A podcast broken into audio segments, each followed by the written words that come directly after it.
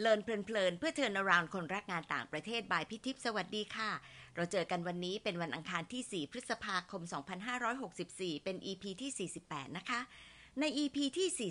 47 เรื่องทูตแท้ไม่เหมือน myth พี่ขอสรุป essence สามเรื่องนะคะ เรื่องแรกการเป็นทูตต้องทำหน้าที่ที่หลากหลาย ต้องใจกว้าง ยอมรับและเคารพในความแตกต่าง มีความเป็น generalist ที่ต้องรอบรู้และใฝ่รู้ตลอดเวลา ข้อ 2. เราจะเรียนรู้เรื่องของอีกประเทศได้จากหนังสือที่เขาอ่านให้เด็กๆฟังว่าปลูกฝังอะไรบ้าง ข้อ 3. ปรัชญาลากอม สอนให้ใช้ชีวิตแบบเรียบง่าย รู้จักคนรอบข้างให้มากขึ้น และมีน้ำใจแม้กับคนที่ไม่รู้จักค่ะเดือนพฤษภาคมก็จะเป็นซีรีส์อีกละค่ะ ครั้งนี้จะเป็นเรื่องของคน Gen Y กับการทำงานกับองค์การระหว่างประเทศ หรือทำงานในต่างประเทศนะคะ ในยุคปัจจุบันที่เปลี่ยนแปลงไปเราก็จะเห็นว่าบริบทที่ต่างออกไปนั้น จะทำให้วิธีคิดแล้วก็มุมมองของเราแตกต่างไปไหม แล้วก็การเตรียมตัวของเราสู่อนาคตจะมีอะไรบ้าง ที่เราอาจจะจำเป็นที่จะต้องมานั่งคิด แล้วก็ปรับปรุงตัวเองด้วยนะคะ คนแรกที่พี่เลือกให้อยู่ใน EP นี้คือแพรค่ะออนทิราอมตะวิวัฒน์พี่มองว่าเป็นความต่อเนื่องนิดนึงจากซีรีส์ที่แล้วนะคะ เพราะว่าแพรเคยทำงานที่กระทรวงการต่างประเทศ แล้วก็เปลี่ยนงานไปทำที่ Jesuit Refugee Service หรือว่า JRS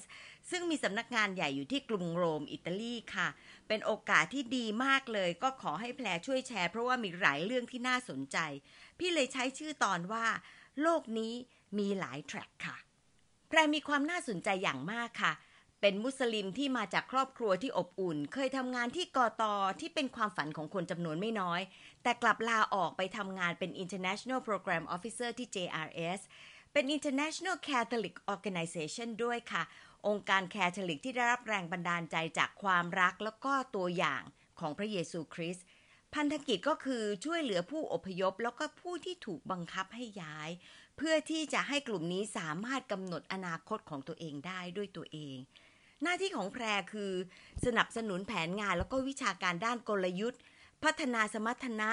การประสานเรื่องทุนกับพันธมิตร กับหน่วยงานของ JRS ในภูมิภาคเอเชียแปซิฟิก ตะวันออกกลาง แอฟริกาเหนือแล้วก็เอเชียใต้ค่ะ ยิ่งรู้กรอบงานของแพรยิ่งทำให้พี่ตื่นเต้นอยากรู้ว่าแพรจะแชร์อะไรนะ มาตามเส้นทางการทำงานและวิธีคิดของแพรดูนะคะ สวัสดีค่ะ ชื่อแพรออนทิราอมตะวิวัฒน์นะคะ ก็ปัจจุบันทำงานอยู่กับองค์กรช่วยเหลือผู้ลี้ภัยด้านมนุษยธรรมนะคะ ชื่อว่า Jesuit Refugee Service ตำแหน่งก็ตามที่ได้แนะนำไปก็คือเป็น International Programs Officer ซึ่งก็ง่ายๆ ก็เป็นคนช่วยวางแผนงาน วางแผนโปรเจกต์ แล้วก็ติดตามผลงานให้มันเป็นไปตามแผนงานที่เราทำนะคะ ก็ หลักๆ ดูงานใน 3 ภูมิภาคคือเอเชียแปซิฟิกเอเชียใต้แล้วก็ตะวันออกกลาง เพราะฉะนั้นหลักๆก็โปรเจกต์ที่ที่คิดว่าถ้าพูดแล้วคนน่าจะอ๋อก็น่าจะเป็นโปรเจกต์ด้านการศึกษาให้โรฮิงญาหรือว่าผู้ลี้ภัยจากพม่านะคะ ทั้งที่อยู่ในแคมป์แล้วก็ยังยังยังอยู่ในพม่า แล้วก็ผู้ลี้ภัยจากจากซีเรียค่ะ งั้นมาเริ่มคำถามแรก เออคำถามแรกก็คือเคยคิดว่าจะทำงานที่กระทรวงต่างประเทศจริงๆไหมก็คิดค่ะ คิดแต่ว่าไม่ได้คิดว่าจะทำไปตลอด คือตอนนั้นคิดว่าจะเข้าเนี่ย เพราะว่าหนึ่งอยากมีประสบการณ์ทำงานกับระบบหน่วยงานราชการ ว่ามันเป็นยังไง เราจะได้เข้าใจว่า อ๋อ การทำงานเชิงนโยบายเนี่ยกว่าจะออกมาเป็นนโยบายนโยบายหนึ่งได้เนี่ย มันต้องผ่านขั้นตอนอะไรบ้าง มันมันต้องมันมีปัจจัยอะไรที่ช่วยหรือว่า หรือว่าทำให้ยากอะไรอย่างเงี้ยค่ะคิดคิดก็คิดว่าอยากเรียนรู้สิ่งเหล่านั้น แล้วก็รู้สึกว่าการทำงานกระทรวงต่างประเทศเนี่ยมันทำให้เรามีโอกาสในการที่จะ network กับคนที่หลากหลาย ซึ่งไม่ว่าจะเป็นคนที่อยู่ในกระทรวงการต่างประเทศเอง หรือเป็นคนที่มาจากหน่วยงานราชการอื่น ๆ หรือแม้กระทั่งคนที่มาจากหน่วยงานระหว่างประเทศอย่างเงี้ยค่ะ ก็คำถามที่สองถามว่าการเรียนในมหาลัยเนี่ยทำให้ได้เรียนรู้อะไรที่ไปใช้ในการทำงาน แล้วก็ประสบการณ์อะไรจากการทำงานที่กระทรวงต่างประเทศที่ทำให้ไปปรับใช้กับงานในปัจจุบันบ้าง ก็แพรขอตอบรวมๆเลยละกันนะคะ อันนี้มหาลัยที่นึกถึงเนี่ย ก็เอาล่าสุดแล้วกัน ล่าสุดที่ไม่ค่อยล่าสุดเท่าไหร่เพราะก็สิบ เกือบสิบปีละ ก็คือตอนที่ไปฟูไบรท์ไปเรียนที่เฟรเชอร์เนี่ยค่ะ ไปเรียนโทเนาะก็ที่สำคัญที่สุดเลยอะ่ะ คือนอกเหนือจากความรู้ด้านวิชาการ ซึ่งได้เรียนรู้อะไรเยอะมากจากจากแค่คิดว่าอ๋อ IR International Relations เนี่ย มันเกี่ยวกับนโยบายต่างประเทศเนี่ยได้เรียนรู้ว่าอ๋อมันมีอะไรเยอะกว่านั้นเยอะมาก ไม่ไม่ว่าจะเป็นเรื่องการการเจรจาระหว่างประเทศ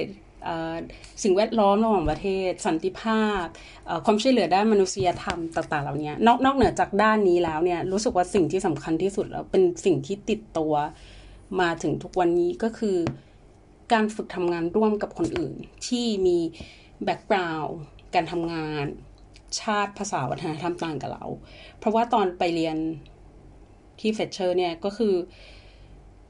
เนาะทุกคนก็มาจากหลากหลาย แล้วก็แล้วก็ต้องทำงานร่วมกัน ซึ่งแต่ละคนก็มีมุมมองหรือว่าวิธีการอธิบาย การแสดงออกทางความคิดหรืออารมณ์เนี่ยไม่เหมือนกัน จะเข้าใจสิ่งที่เขาพูดเนี่ย ก็ก็ก็ว่ายากล้วตอนนั้น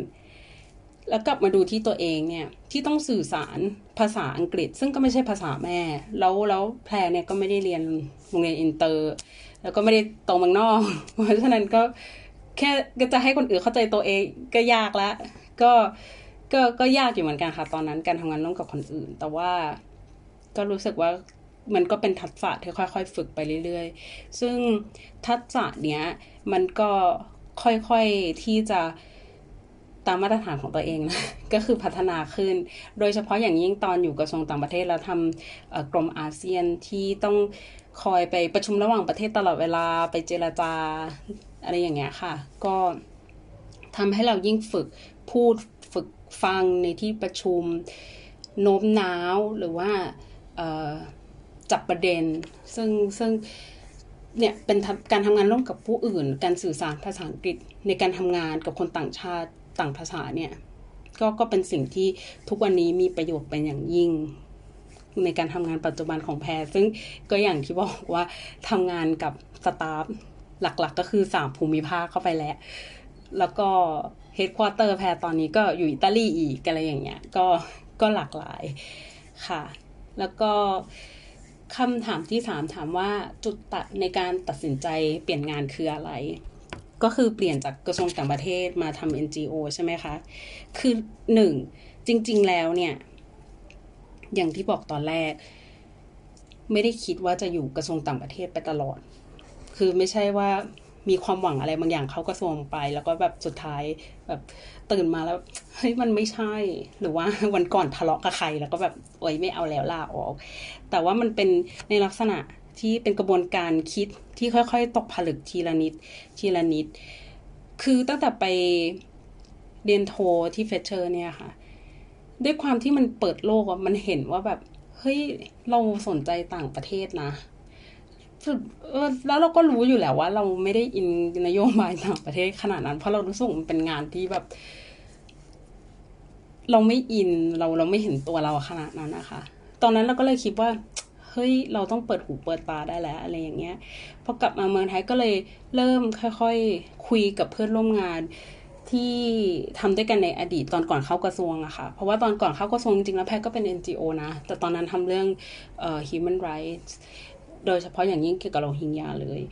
ก็ตอนนั้นก็ก็ก็เนี่ยแหละกลับไปหา network เก่าๆละ เริ่มละ เริ่มแบบ drop hint นิดนึงว่าตอนนี้สนใจจะออกอะไรเงี้ยก็ก็มีแล้วค่ะ แต่ว่าตอนนั้นเนี่ย มันมันมันยังมีจุดที่คือเรารู้อยู่แล้วว่า เนี่ยไม่ใช่เรา แล้วเราก็อยากทำอย่างอื่น แม้ว่าตอนนั้นอะ จะตอบไม่ได้ร้อยเปอร์เซ็นต์ว่าอยากทำอะไรซึ่งอันเนี้ยอาจจะฟังดูบางคนไม่ค่อยมีเหตุผลแต่ว่า ทุกวันที่ตื่นไปทำงานคือวันมันมันรู้สึกว่า เออ มันก็ไปทำงานได้ที่เนี่ย แต่มันรู้สึกแบบ มันมีอะไรบางอย่างข้างในเราอะที่มันยังไม่ได้ใช้อะค่ะ อืม แต่ว่ายังไม่ได้ออก เพราะว่า ตอนนั้นยังไม่ได้ออกประจำการต่างประเทศ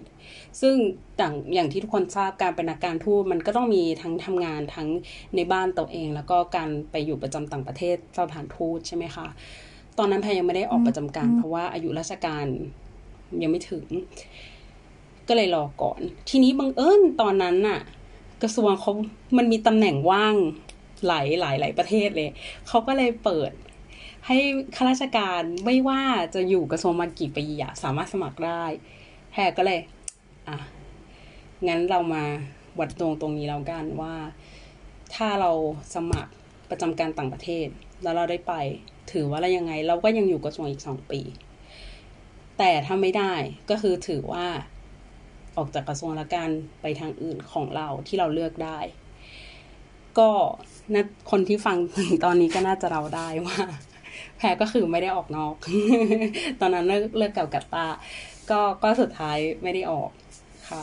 ก็เลยคิดว่า อืมโอเค ตัดสินใจได้ละออก แต่ตอนออกก็คือไม่ใช่ว่า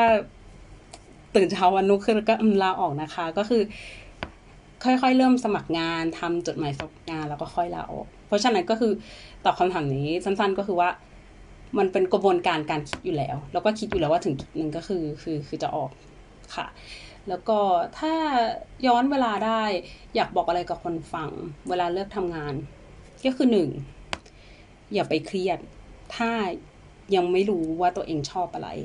หรืออะไรเหมาะกับเรา อย่าไปเครียด เพราะตัวแพรเนี่ยแพรมองว่ามันเป็นกระบวนการ เรียนรู้ตลอดชีวิต มันอยู่ที่ว่าตัวเราอะจะไปจะไปเจอใครเจออะไร เพราะฉะนั้นจะเจอหลายคนที่แบบ ตอนนี้ยังไม่รู้เลยว่าชอบอะไรหาตัวเองไม่เจอ คือไม่ต้องไปกดดันตัวเองตอนนั้นหนึ่งและในขณะที่ยังตอบไม่ได้ว่าตัวเองชอบอะไร หรือในอนาคตตัวเองต้องทำอะไรเนี่ยแพรมองว่า ก็อย่าปิดกั้นโอกาสที่มันเข้ามาหาเราหนึ่งถ้ามองแบบง่ายๆ คือถ้ามันมีโอกาสงานเข้ามา แล้วมันดูน่าสนใจ เรื่องปากท้องก็ทำไปก่อนเถอะ เพราะว่าบางครั้งเนี่ยเราอาจจะค้นพบตัวเอง หรือความสามารถที่ตัวเองมีอยู่ แต่เราไม่เคยรู้มาก่อน เพราะไม่ว่าด้วยเหตุผลใดก็ตาม หรือบางครั้งเนี่ยอาจจะเป็นเพราะว่าเรามีความเชื่อบางอย่างเกี่ยวกับตัวเองนั่นแหละ ที่คิดว่าเราทำไม่ได้ แต่เมื่อถึงวันหนึ่งถ้าเรามีโอกาสเนี่ย เราอาจจะรู้ว่าเราทำได้มากกว่า ที่ที่เราคิดว่าเราทำได้ อย่างเช่นแพรเนี่ยแพรรู้สึกว่าแพรไม่อยากเป็นครู คือคุณคุณแม่ก็เป็นครูใช่ไหมคะแล้วก็แบบน้องตั้งแต่เด็กเรียนหนังสือมาแล้วก็รู้สึกแบบอาชีพนี้ไม่ใช่ของเราอะเราไม่ชอบอยู่กับเด็กเรา เราคนไม่อดทนอะเรายืนพูดอะไรนานๆไม่ได้อะไรเงี้ยแต่ปรากฏว่าการที่มาทำ JIS อะทำให้แพรคนพบว่าแพรเป็นคนชอบเทรนคนอื่น เหมือนแบบชอบชอบ ทำอะไรให้มันยากๆ ย่อยให้มันง่าย แล้วก็ทำ presentation ทำ activity อะไรเงี้ย เป็นเป็นสิ่งที่เพิ่งค้นพบในตัวเองตอนหลังอายุ 30 ไปแล้ว และประเด็นที่สามก็คือว่าถ้าสงสัยอ่าแล้วจุดเลือกว่า จะรู้ได้ไงว่าอะไรเหมาะกับตัวเอง หรืออะไรใช่หรือว่าควรที่จะเปิดโอกาสเรียนรู้มันมากขึ้นละ่ะ อะไรที่เป็นจุดเลือก แพรอาจจะไม่ได้มีคำตอบที่แบบดูเป็นปรัชญาชีวิตมาก แต่ว่าสำหรับแพรตัวแพรเองอะ่ะ แพรเป็นคนที่ใช้ความรู้สึกตั้ง ถ้าแพรรู้สึกว่างานนั้นๆ หรือสิ่งที่เราทำอะมัน มันไม่ได้ทำให้เราชอบตัวเองมากขึ้น มันทำให้เรารู้สึกไม่โอเคกับตัวเองอะ่ะงั้นแสดงว่างานนั้นอาจจะไม่เหมาะกับเรา อย่างเช่น แพรเนี่ยเป็นคนที่แบบชอบเรื่อยๆ สบายๆ ไม่มีพิธีรีตรอง แล้วก็ได้ใช้ความคิดสร้างสรรค์ในการทำงานเยอะๆเราไม่ต้องอยู่สภาพแวดล้อมที่มันต้องแข่งขันสูงมากจนเกินไปอะไรเงี้ยต้องยึดเรื่องตำแหน่งอะไรเงี้ย เพราะฉะนั้นถ้าแพรอยู่ในสภาพการทำงานที่ที่มันตรงข้ามกับสิ่งที่แพรเพิ่งพูดมาเมื่อกี้แพรรู้สึกละนี่ไม่ใช่การทำงานในสภาพแวดล้อมแบบเนี้ยมันมันไม่ได้ช่วยส่งเสริมให้เราเป็นเราในแบบที่เราอยากเป็นนะคะ ก็หลักๆมาเท่านี้แล้วก็ ข้อสี่ที่ถามว่าทำไมถึงเลือกทำ Yes with Refugee Service หลักๆเลยก็คือ จริงๆ เราไม่รู้จักเลย ก็เซิร์ชหางานในเน็ตไทย NGO ค่ะ แล้วก็เห็นว่า เออเขาเปิดรับสมัครเป็นตำแหน่ง Assistant ของ Program Officer ของภูมิภาค แล้วก็ออฟฟิศอยู่ใกล้ๆกระทรวงต่างประเทศด้วยแพรก็เลยจากกระทรวงต่างประเทศถนนศรีอยุธยา แพรก็เลยเดินไปสัมภาษณ์ที่อนุสาวรีย์ยังจำได้ แล้วก็ ชอบ เพราะว่ารู้สึกว่า mission ขององค์กรเนี้ยมันมีอย่างหนึ่งที่มันตอบกับแบบโจทย์แพรตอนนั้นมากก็คือว่าเรื่อง accompaniment คือการที่เราลงไปอยู่กับผู้ที่เราช่วยเหลือจริง ๆ ไม่ใช่ว่าเราทำงานนั่งโต๊ะ แล้วเราก็เขียนอะไรแบบเลื่อยเปื่อยเอ่อซึ่งตอนนั้นแพรรู้สึกว่าแพรขาด connection กับคนที่ที่แพรบอกว่าแพรแพรสนใจแพรแคร์อะไรเงี้ยค่ะ มันมันมันเออตอนมันหายไปแล้วพอแพรเห็นเอ้ยองค์กรนี้คือ มันมีบางโปรเจกต์อะซึ่งในอดีตอะนะคะ ภูมิภาคอื่นเนี่ย คือแค่ staff ไปอยู่ในในในในหมู่บ้านของผู้ลี้ภัยอะเพื่อให้หมู่บ้านนั้นไม่ต้องโดนโจมตีอะไรเงี้ยแพรแพรประทับใจมาก แล้วก็ตอนนั้นแพรไปสัมภาษณ์แล้วแพรรู้สึกถูกชะตากับว่าที่เจ้านายตอนนั้น แพรรู้สึกว่าคนนี้เก่ง แล้วดูเป็นคนมีวุฒิภาวะ แพรรู้สึกว่าเฮ้ยที่องค์กรนี้มันต้องมีอะไรสักอย่าง คนคนนี้ถึงถึงอยู่ แล้วก็ถ้าถามว่าสนุกสนุกเพราะอะไรหนึ่งเลยได้เรียนรู้อะไรใหม่ ๆ ตลอดเวลา เพราะว่าองค์กรแพรเนี่ยเป็น international NGO ก็จริงแต่ถือว่าเป็นองค์กรขนาดกลางไม่ได้ใหญ่มาก เพราะฉะนั้นตำแหน่งหนึ่งเนี่ยบางครั้งมันจะได้ทำอะไรที่แบบเราต้องทำหรอ แต่ว่ามันก็เป็นงานที่แปลกดีแล้วก็สนุกดี อย่างเงี้ยแบบ การว่าเดี๋ยวต้องเรียนรู้เรื่องอะไรบางอย่างใหม่อีกรอบ เพราะว่าต้องไปเทรนสตาฟและอะไรอย่างเงี้ยค่ะ แล้วก็ที่เด็ดมากๆก็คือว่าได้เดินทางไปที่ที่ต่อให้เป็นทัวริสหรือมีตังก็ไปไม่ได้ แต่ว่าเพราะว่าเราให้ความช่วยเหลือเนี่ยกับผู้ลี้ภัยหรือคนที่ลำบากเนี่ยเราสามารถเข้าไปในที่ต่าง ๆ เหล่านี้แล้วเราได้ไปเห็นโลกอีกแบบหนึ่งได้เจอคนอีกแบบ ซึ่งสำหรับแพรแพรรู้สึกว่ามันมัน เป็นแรงผลักดันแรงบันดาลใจที่ที่ดีมากๆในการทำงานของแพรแพรก็แพรกลับมาทุกครั้งแพรก็จะรู้สึกตื่นเต้นแล้วก็สนุกทุกครั้งที่ว่าแบบอ๋องานเราที่เรานั่งทำตรงเนี้ยมันเชื่อมกับคนที่อยู่พื้นที่นี้อย่างนี้อย่างนี้ยังไงนะอะไรอย่างเงี้ยค่ะ แล้วก็เครียดเครียดเพราะอะไร คือการที่ทำงานที่งานที่ตัวเองรักอะมันไม่มีอยู่แล้วว่าแบบ ตื่นเช้ามาแล้วแบบอยากไปทำงานทุกวันแบบรู้สึกแบบตื่นมาแล้วท้องฟ้าสดใสแบบแพรก็เป็นคนคนหนึ่งเนาะบางครั้งก็แบบหงุดหงิด เจอเจอคนทำงานคนละสไตล์ก็หงุดหงิด แต่ว่าถ้าก็ก็ก็จะมีเนี่ยแหละค่ะ ก็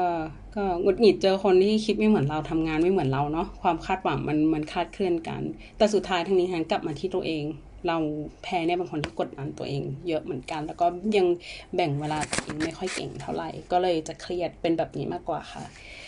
เรื่อง culture shock ที่อิตาลีที่เจอที่หนักๆคือแพ้ตอนนั้นแพ้ไปแค่สามเดือน เพราะฉะนั้นก็ยังยังไม่ได้ถึงขนาดแบบรู้ว่าแบบคนที่นั่นเป็นยังไงนะคะ แต่ว่าเรื่องที่ต้องปรับตัวเยอะในที่ทำงานแล้วกันก็คือ คนอิตาเลียนเนี่ยเขาเป็นคนชัดเจนทางอารมณ์เขาจะไม่เหมือนคนเอเชียเขาจะไม่เหมือนคนไทย เวลาเขาหงุดหงิดเงี้ยเขาเขาจะถอนหายใจขึ้นมาตลอดเวลาแบบเฮ้ยก็อย่างเงี้ยซึ่งไม่ชินแบบเฮ้ยเป็นอะไรอะไรเงี้ยหรือว่าเวลาโมโหเวลาบ่นโวยวายเสียงดังเถียงมือที่ประชุมอย่างเงี้ยคือสำหรับเขาว่าปกติแต่เราเนี่ย ไม่ปกติแล้วแล้วเราจะตกใจแล้วเราก็จะแบบเขากดการเขาไม่พอใจกันอะไรเงี้ยอันนี้อันนี้ก็แบบการแสดงออกทางอารมณ์ที่ค่อนข้างต่างกับคนไทยมาก แล้วบางครั้งแพก็จะแบบเครียด เพราะว่าแบบโอ้ยมีคนเครียดนั่งข้างๆด้วยอะไรอย่างเงี้ยก็ก็อันนี้ก็จะมีอยู่บ้างค่ะ แล้วก็คนอิตาเลียนบางบางครั้งเขาก็อ่าเขาเป็นคน แทนรู้สึกว่าเขาเป็นคนไม่ค่อยยืดหยุ่นเท่าไหร่ เพราะฉะนั้นการทำงานหรือการพูดอะไรที่ที่โน้มน้าวให้ทำเปลี่ยนไปจากเดิมก็แอบยากนิดนึงอะไรเงี้ย อะไรที่ฮาๆจริงๆแล้วมีเยอะมากเลยค่ะ อย่างเช่น ผู้ชายอิตาเลียนนี่จะเป็นคนที่มีความสุนทรีทางอารมณ์ โดยเฉพาะเมื่อเจออสตรีเพศใช่ไหมคะอย่างแพรเนี่ยทุกเช้าเวลาแพรเดินไปทำงานเนี่ยแพรจะรู้เลยวันไหนว่าตัวเองแต่งตัวดีหรือไม่ดี เพราะว่าจะมีแบบอย่างน้อยหนุ่ม หรือหนุ่มหนุ่มเล็กหนุ่มใหญ่หนุ่มหนุ่มอายุเยอะเนี่ย จะต้องแบบมีคนร้องเพลง หรือว่าแบบผิวปากหรือว่าจะแบบตะโกนเรียกว่าเบลล่าอะไรอย่างเงี้ยก็ก็อันเนี้ยเป็นเป็นการเช็คตัวเองว่าวันนี้สารรูปเป็นยังไง ถ้าถ้าถ้ามีคนร้องเพลงใส่หรืออะไรอย่างเงี้ย ก็จะก็จะอืมโอเค วันนี้แสดงว่าพอดูได้ สมัยก่อนแรกๆก็กลัวแบบเฮ้ยถ้าผู้ชายมันแบบลวนลามเราหรือเปล่าอะไรเงี้ย แต่ว่า เขาเขาคือเขาแค่ชมเขาไม่ได้เขาไม่ได้อะไรแล้วเขาก็ไม่ได้ไม่ไม่ไม่ได้ทำแพรให้แพรรู้สึกว่าเขาลวนลามอะไรเงี้ยหรือว่าแบบการกินกาแฟซึ่งแบบเมืองไทยเรากินกาแฟคาปูชิโน่เย็นใช่ไหมคะที่นั่นนี่แบบ กินกาแฟเย็นนี้เป็นอะไรที่ว่า ไม่โอเค หรือว่าแม้กระทั่งการกินคาปูชิโน่ร้อนหลังเที่ยงเนี่ย ก็ห้ามกินแต่คือแพรทำทุกอย่าง แล้วคนก็จะแบบมองแพรด้วยสายตาแบบ ประหลาดอะไรเงี้ย แต่ก็ทำค่ะ นอกจากนี้คำถามที่ว่าตัวเองเป็น global citizen ไหมเอ่อเพราะอะไร แล้วก็พื้นฐานที่ที่บ้านเนี่ยเป็นเป็นมุสลิมเนี่ยทำให้แพรเข้าใจไอ้ความแตกต่างทั้งหลายในโลกใบนี้ ใช่ไหมแพร ก็แพรแพก็คิดว่าใช่นะคะ เพราะว่าคือด้วยความเป็นมุสลิมด้วย แล้วก็ด้วยความที่เคยไป AFS อเมริกามาก่อน แล้วก็หรือการได้ไปฟูไบรท์เองก็ตามเนี่ย มันมันทำให้แพรเข้าใจความต่าง ว่าในที่ที่หนึ่งเนี่ย มันมันมีอะไรที่ไม่เหมือนกัน และในบริบทของการเป็นมุสลิมในเมืองไทยด้วยเนี่ย มันมันทำให้แพรเนี่ยแหละ รู้ว่าการเป็นคนที่ต่างเนี่ยมันคืออะไร ต่างจากจากคนหมู่มากนี่คืออะไร เพราะฉะนั้นก็ก็คิดว่าลักษณะที่คิดว่าตัวเองเป็น global citizen จากจากประสบการณ์ชีวิตตัวเองก็แน่นอน การที่งานที่แพรทำทุกวันเนี่ย มันมันเป็นเรื่องของผู้ลี้ภัย มันเป็นสิ่งที่ตอกย้ำว่าสิ่งที่เกิดขึ้นที่หนึ่งเนี่ยมันมันเชื่อมโยงกับที่อีกที่หนึ่งหรืออีกหลาย ๆ ที่ หรือคนที่ต่างชาติต่างศาสนา แพรรู้สึกว่าการที่แพรมีความสนใจอยากมีส่วนร่วมในการช่วยเหลือคนเหล่านี้ แม้ว่าเขาจะไม่ใช่คนไทยก็ตามเนี่ยแพรว่าอันนี้น่าน่าน่าจะตรงความหมายของการเป็น global citizen ถ้าถามว่า อยากให้คนในอนาคตเนี่ย สนใจประเด็นแบบนี้มากขึ้นไหมสำหรับแพรแน่นอน แพรอาจจะไม่ได้ตอบในฐานะว่า แบบโอ้เป็นคนอายุเยอะกว่าเลย บอกว่าอยากให้คนรุ่นหลังเป็นอะไร แต่ว่าแพรรู้สึกว่า อย่างงานที่แพรทำทุกวันเนี้ยแพรทำเรื่องผู้ลี้ภัย แต่แพรรู้สึกว่าคนไทยตระหนักรู้เรื่องนี้ยังน้อยมาก ทั้งทางที่ดังนั้นแพรเลยอยากให้อย่างถ้าถามประเด็นไหนก็แพรอยากให้เนี่ยแหละคนคนคนรุ่นใหม่ ๆ เริ่มสนใจเรื่องประเด็นผู้ลี้ภัยที่มาที่ไปและสิ่งที่เกิดขึ้นความยากลำบากหรือการมุมมองที่มองต่อผู้ลี้ภัยเนี่ยบางครั้งมันไม่ มันไม่ใช่แค่ว่าเเขาเป็นภาระผู้ลี้ภัยบางคนคือเก่งฉลาด เก่งกว่าเราอีกเก่งกว่าแพรอีก อยากอยากให้มองคนเหล่านี้ว่าเป็นคนคนหนึ่งเหมือนเรา แล้วก็เพราะว่าประเด็นเหล่านี้จริงๆแล้วมันใกล้ตัวเรากว่าที่คิดค่ะ แล้วก็ถ้าให้ฝากอะไรอย่างสุดท้ายก็อยากจะบอกว่าการการที่สนใจประเด็นระหว่างประเทศเรื่องระหว่างประเทศอะ่ะมันไม่ได้จำเป็นว่า หรือว่าการช่วยคนก็ตามนะคะ มันไม่จำเป็นว่าเราจะต้องทำอาชีพ ที่เพื่อสิ่งนี้เท่านั้น เพราะว่าบางคนมีข้อจำกัดบางอย่าง บางคนอาจจะต้องรับราชการ เพราะว่ามีมีความคาดหวังจากที่บ้านหรือว่า หรือว่าใดๆก็ตามเนี่ย ก็ถ้าถ้าชีวิตประจำวันทางอาชีพคุณทำไม่ได้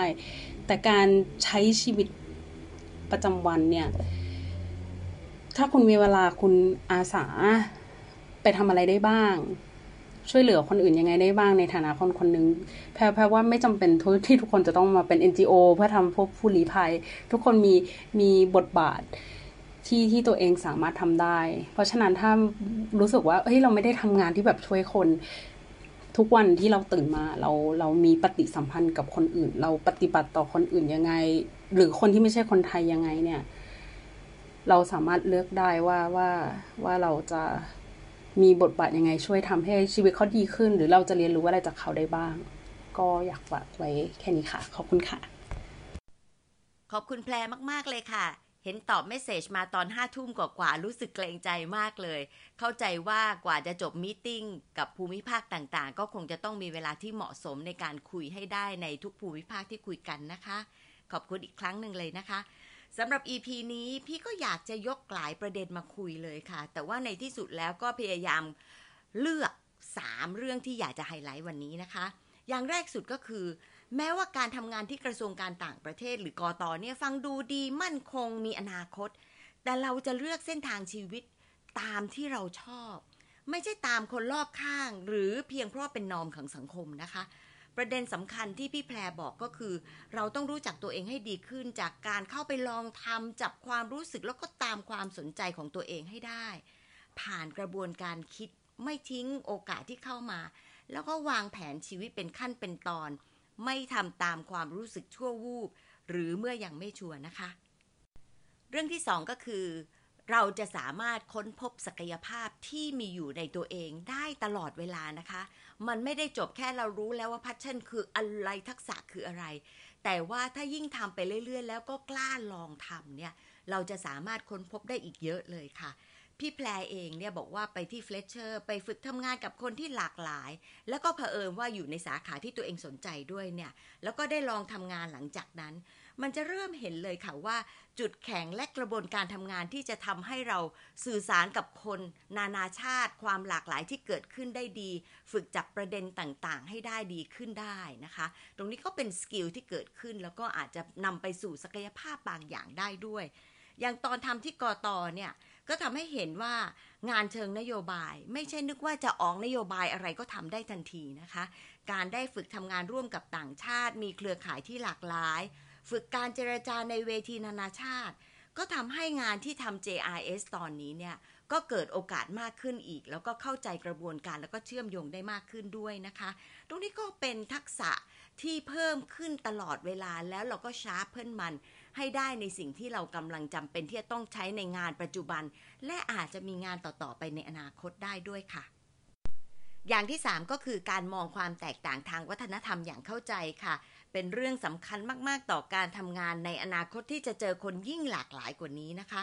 โชคดีของพี่แพรที่พื้นฐานทางครอบครัวก็แตกต่างมีการศึกษาที่ expose แตกต่างกันไป ก็ทำให้สามารถที่จะปรับตัวแล้วก็เข้าใจวัฒนธรรมได้ง่ายขึ้นด้วยนะคะ ชอบมากเลยค่ะกับตัวอย่างเล็กๆนะคะ ที่หนุ่มๆอิตาเลียนผิวปากซึ่งพี่แพรมองว่าเป็นตัวชี้วัดของการแต่งตัวของตัวเองได้ ถ้าเราคิดอย่างเข้าใจเราจะใช้ประโยชน์จากมันได้นะคะ ไม่ขัดเคืองไม่เสียอารมณ์ แต่อาจจะเสียศูนย์นิดหน่อยไหมแพรในวันที่ไม่มีคนผิวปากให้ตอนที่อยู่อิตาลีเนี่ย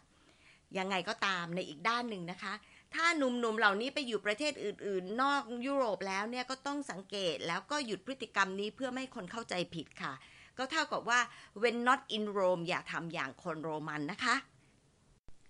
พี่คิดว่าแต่ละคนเนี่ย เวลาฟังอะไรก็จะมีจุดที่ตัวเองสนใจเป็นพิเศษ แล้วก็ไปดึงมาไฮไลท์ ลองดูตัวอย่างอย่างที่พี่ไฮไลท์มา พี่ก็จะมีจุดสนใจของพี่ที่มาแชร์ น้องๆเองก็อาจจะฟังไปด้วยแล้วก็คิดไปด้วยว่าเออเหมือนหรือไม่เหมือนเออแต่จุดนี้ทำไมพี่ไม่มาไฮไลท์ล่ะ บางอย่างอาจจะสำคัญ แต่พี่มีความรู้สึกว่าอะละพี่เลือก 3 เรื่องนี้ตรงนี้ล่ะค่ะ เป็นจุดหนึ่งที่อยากจะบอกน้องๆว่า มันทำให้แชร์ริ่งเป็นเรื่องสำคัญมาก เพราะว่า บางประเด็นที่เราไม่คิดเลยแล้วคนอื่นยกขึ้นมาไฮไลท์ มันอาจจะเป็นประโยชน์แล้วก็เป็นการเปิดโลกแล้วก็ขยายความคิดต่อก็ได้ค่ะ ตรงนี้ก็อยากจะให้มีรีเฟล็กกันทุกครั้งก็เพราะด้วยด้วยเรื่องนี้ด้วยนะคะ วันนี้ก็มารีเฟล็กกันเลยค่ะว่าหนึ่งประเด็นที่ฟังแล้วคล้ายพี่แพรจังเลยคืออะไรมีหรือเปล่า แล้วก็จะเรียนรู้อะไรเพิ่มเติมเกี่ยวกับตัวเราเองไปด้วยหรือเปล่าคะเรื่องอะไรเอ่ยหนึ่งแรงบันดาลใจที่ได้จากวันนี้มีไหมคะ คืออะไรคะ ขอบคุณที่ตามฟังแล้วก็พบกันวันอังคารหน้านะคะ สวัสดีค่ะ